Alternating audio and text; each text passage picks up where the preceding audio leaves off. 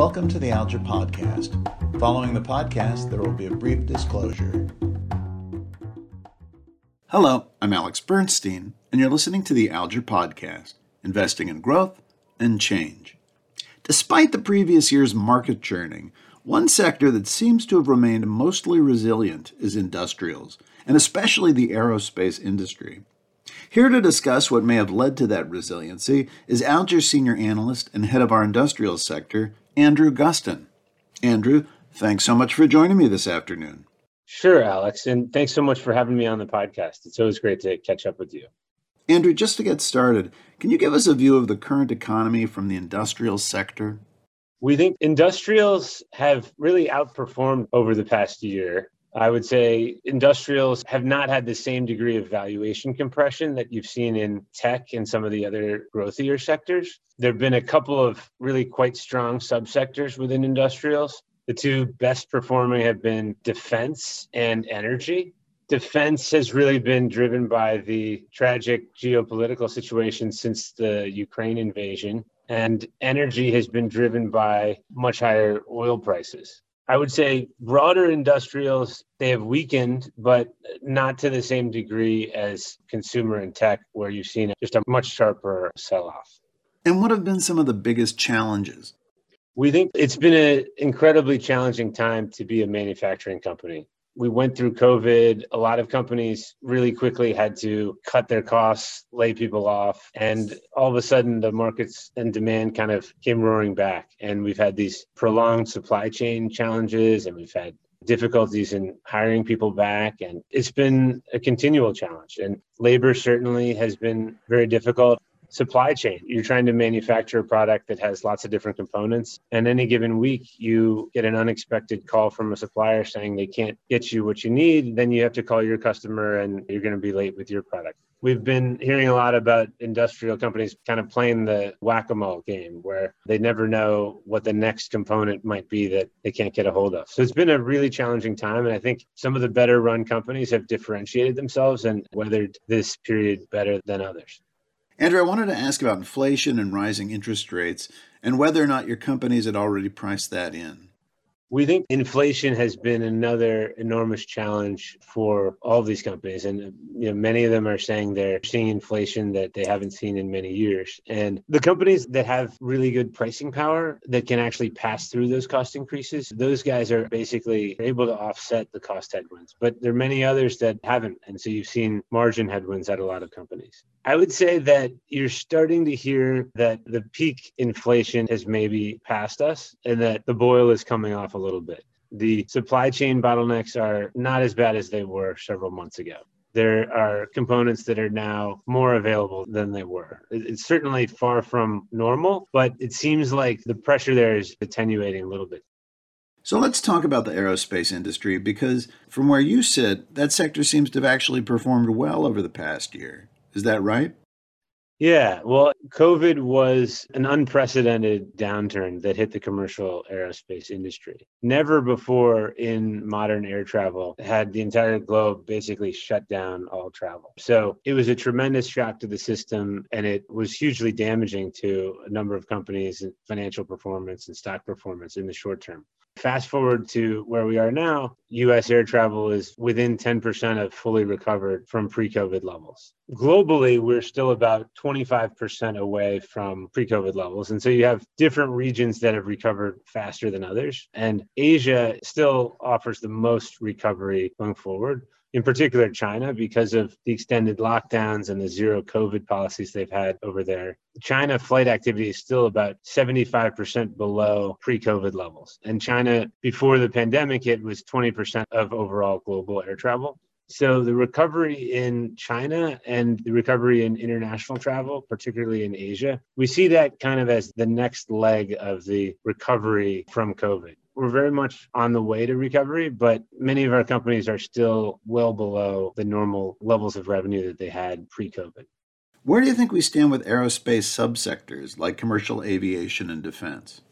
I would say commercial aviation, commercial air travel, traditional airline travel, that got hit the hardest. Interestingly, business jet utilization initially got hit, but actually recovered quite quickly and has actually recovered to above pre COVID levels quite quickly. And I would say defense really did not see that much of an impact. The defense industry has been dealing with supply chain challenges like the rest of the industry, but they didn't really have the same demand shock. And now in defense, we think you're seeing a strengthening of demand and public support for military spending in the US and among our allies in connection with what's going on in Ukraine. So it really has been quite disparate between those end markets. And commercial aerospace is the area that has still the most recovery to go.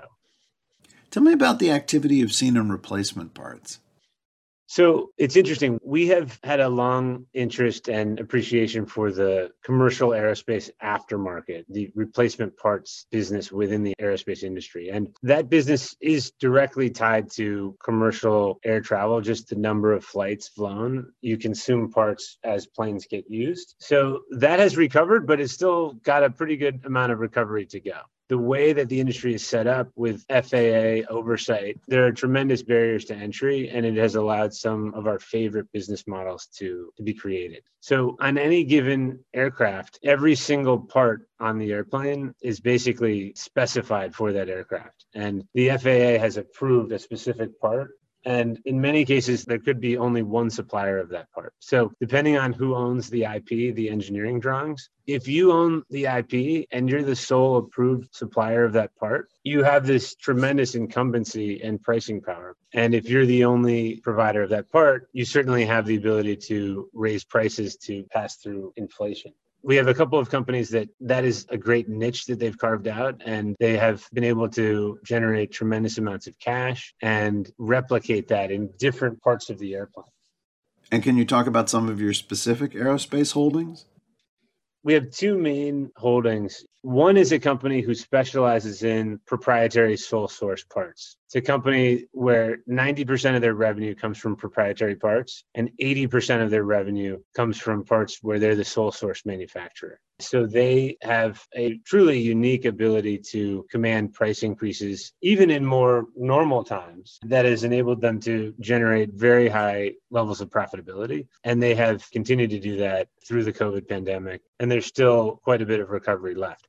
The second holding is the leading provider of alternative approved parts. So there is an FAA process to become an approved alternative parts supplier, an alternative to the original manufacturer, but it is a very stringent and robust approval process in itself. And so we own the largest approved alternative parts provider, and they actually are able to price their parts 30 to 40% below the OEM's price they do not have to compete to get the product initially specced into the aircraft. So in the OEM market, it's a little bit like a razor blade model. You don't make that much money on the original part, but you make tremendous margins on the replacement parts. And the aircraft can have useful lives of 30 and 40 years. So there's lots of replacement parts, and you make great money for many years to come. But as an alternative parts supplier, what this company does is actually reverse engineers an OEM part and makes it an exact copy of that part that meets all kinds of material quality and safety standards and gets approval from the FAA to be an alternative part supplier and prices at about a 30% discount to the OEM parts. So, in an environment where the airlines have been under a lot of financial stress and have been trying to reduce their costs, there has been a real appetite to find alternative parts suppliers and to get as much as possible from these alternatives. So, we think it's been a bit of a boon for this second company as well. Andrew, we're always talking about innovation at Alger. What kind of innovation are you seeing in aerospace? I would say, compared to a lot of other industries, aerospace moves relatively slowly. It can take 10 years to develop a new commercial aircraft. So, relative to maybe a consumer market where there's some app that comes out and all of a sudden just completely changes and disrupts the marketplace, it's much more slow moving. And in fact, that has been a real source of strength for some of these incumbent providers who we think have really low risk of disruption longer term, the most interesting areas of innovation going on in aerospace, as in many other industrial markets, revolve around carbon reduction decarbonization. And like every other industry, the aerospace industry is looking at its emissions and thinking about how it's going to help the world decarbonize over the next few decades. So, sustainable aviation fuel, electric propulsion, those are two areas where there's a lot of work and interesting innovation going on. But it's early stages. It's a multi decade kind of process, I would say. Outside of aerospace, what else is exciting you currently in industrials? we are getting more excited about early cycle industrials sectors like transports or even home related stocks that have been under a huge amount of pressure in 2022 we think some of these are already pricing in a pretty substantial downturn and we think that the stocks will start recovering ahead of their underlying industries longer term, again, we're really spending a lot of time on decarbonization. Every single industry is working on decarbonizing over the next few decades, and there's a tremendous amount of government support behind that. We think that is creating a lot of opportunities for growth. But it's also an area where we've seen a huge amount of speculation and euphoria in the last few years. So at Alger, we're staying very disciplined and selective in how we want to play that. And then within decarbonization, we have some of the more promising electric vehicle companies. We are involved in the leading solar inverter company and also one of the largest miners of lithium. So we got a lot of different angles that we're playing decarbonization. But as I said, we've really uh, worked hard to be disciplined around valuation because we've seen a lot of euphoria at different times in the last few years. Andrew, any final thoughts? Well, I would say at Alger on the industrials team, we focus on identifying high quality companies that have durable competitive advantages and can be owned for multi year periods. I would say that we think industrials can be a relative bastion of stability where we can own companies for a long period of time and they can compound cash flow we just don't see the same level of disruption and euphoria turning to despair that, that you see in some other markets. And I think that it served us well to focus on high quality businesses, and we're going to keep doing what we're doing. Andrew, thanks so much for joining me this afternoon. Thanks, Alex. Great talking to you. And thank you for listening. For more of our latest insights, please visit alger.com. The views expressed are the views of Fred Alger Management, LLC, FAM, and its affiliates as of February 2023. These views are subject to change at any time and may not represent the views of all portfolio management teams. These views should not be interpreted as a guarantee of the future performance of the markets, any security, or any funds managed by FAM. These views are not meant to provide investment advice and should not be considered a recommendation to purchase or sell securities. Holdings and sector allocations are subject to change. Important information for U.S. investors. This material must be accompanied by the most recent fund fact sheets if used in connection with the sale of mutual fund and ETF shares. Fred Alger & Company LLC serves as distributor of the Alger Mutual Funds. Important information for UK and EU investors. This material is directed at investment professionals and qualified investors as defined by MIFID FCA regulations. It is for information purposes only and has been prepared and is made available for the benefit of investors. This material does not constitute an offer or solicitation to any person in any jurisdiction in which it is not authorized or permitted, or to anyone who would be an unlawful recipient, and is only intended for use by original recipients and addressees. The original recipient is solely responsible for any actions in further distributing this material and should be satisfied satisfied in doing so that there is no breach of local legislation or regulation. Certain products may be subject to restrictions with regards to certain persons or in certain countries under national regulations applicable to such persons or countries. Alger Management Limited, Company House number 8634056, domiciled at 78 Brook Street, London, W1K5EF, UK, is authorized and regulated by the Financial Conduct Authority for the distribution of regulated financial products and services.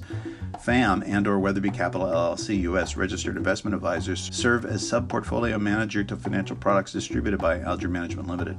Alger Group Holdings LLC, parent company of FAM, and Alger Management Limited (FAM), and Fred Alger and Company LLC are not authorized persons for the purposes of the Financial Services and Markets Act 2000 of the United Kingdom (FSMA), and this material has not been approved by an authorized person for the purposes of Section 21.2b of the FSMA. Important information for investors in Israel. This material is provided in Israel only to investors of the type listed in the first schedule of the Securities Law 1968, the Securities Law, and the Regulation of Investment Advice, Investment Marketing, and Investment Portfolio Management Law 1995. The fund units will not be sold to investors who are not of the type listed in the first schedule of the Securities Law. Risk disclosures. Investing in the stock market involves risks, including the potential loss of principal. Growth stocks may be more volatile than other stocks as their prices tend to be higher in relation to their company's earnings and may be more sensitive to market market, political, and economic developments. Local, regional, or global events such as war, acts of terrorism, the spread of infectious illness, or other public health issues, recessions, or other events could have a significant impact on investments.